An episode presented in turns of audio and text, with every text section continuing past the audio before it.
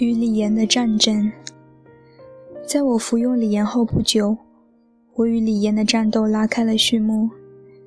一九七四年秋天，医生首次为我开了李岩的药方。到了一九七五年的春天，我就违背医嘱自行停药。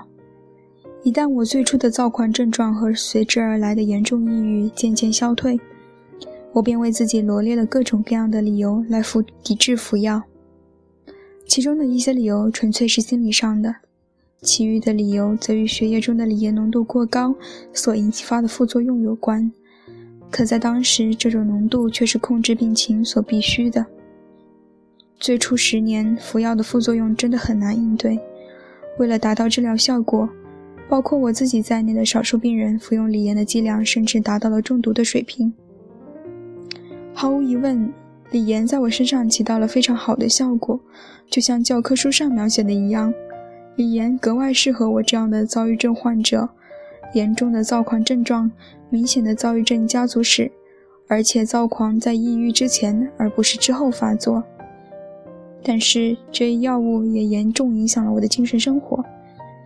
我发现这种让我信赖的药物会在一个月内多次引发严重的恶心和呕吐，这就由于我体内的盐分、饮食、运动或是荷尔蒙的变化都会让锂盐水平过高。为此，我不得不长期睡睡在浴室的地板上，枕着枕头，用我在圣阿德鲁斯穿的那件温暖的羊毛长衫裹住身体。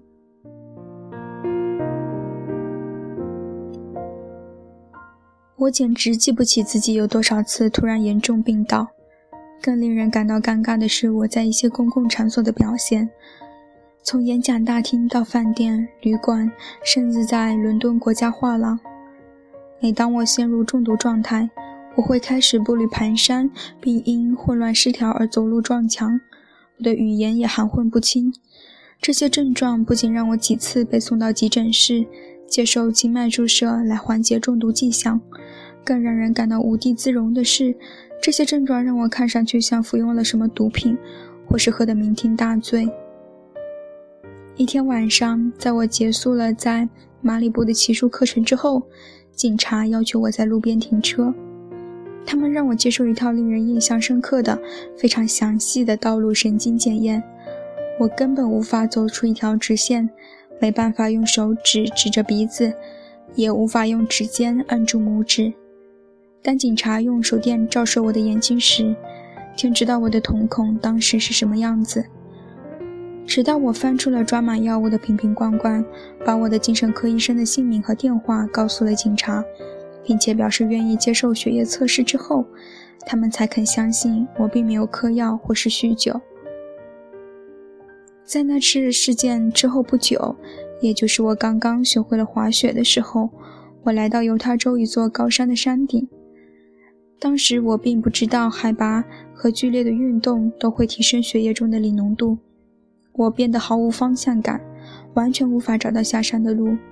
幸运的是，我的一位同事知道我当时正在服用锂盐，而且他恰好是一位药物使用方面的专家。我并没有在约定的时间与他碰面。他便开始担心，他怀疑我陷入了中毒状态，并与滑雪场的巡警一起寻找我。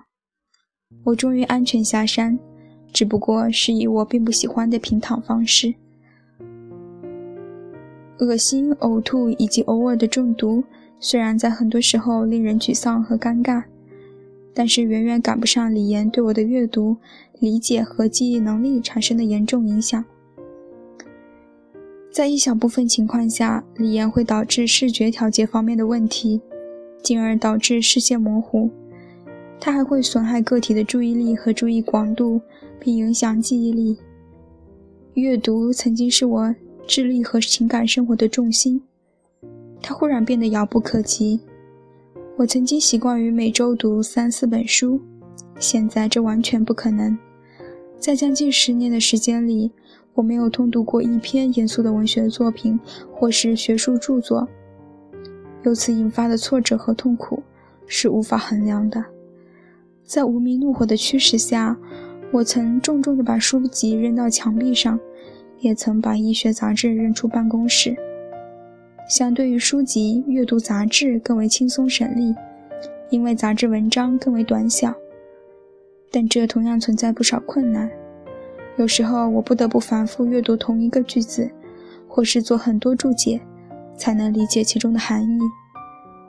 即便如此，我阅读的内容仍然会不时从我的头脑中消失，就像冰雪落在炽热的人行道上。为了解闷，我开始练习刺绣，并绣了无数的靠垫和屏风，以打发原先用于阅读的时间。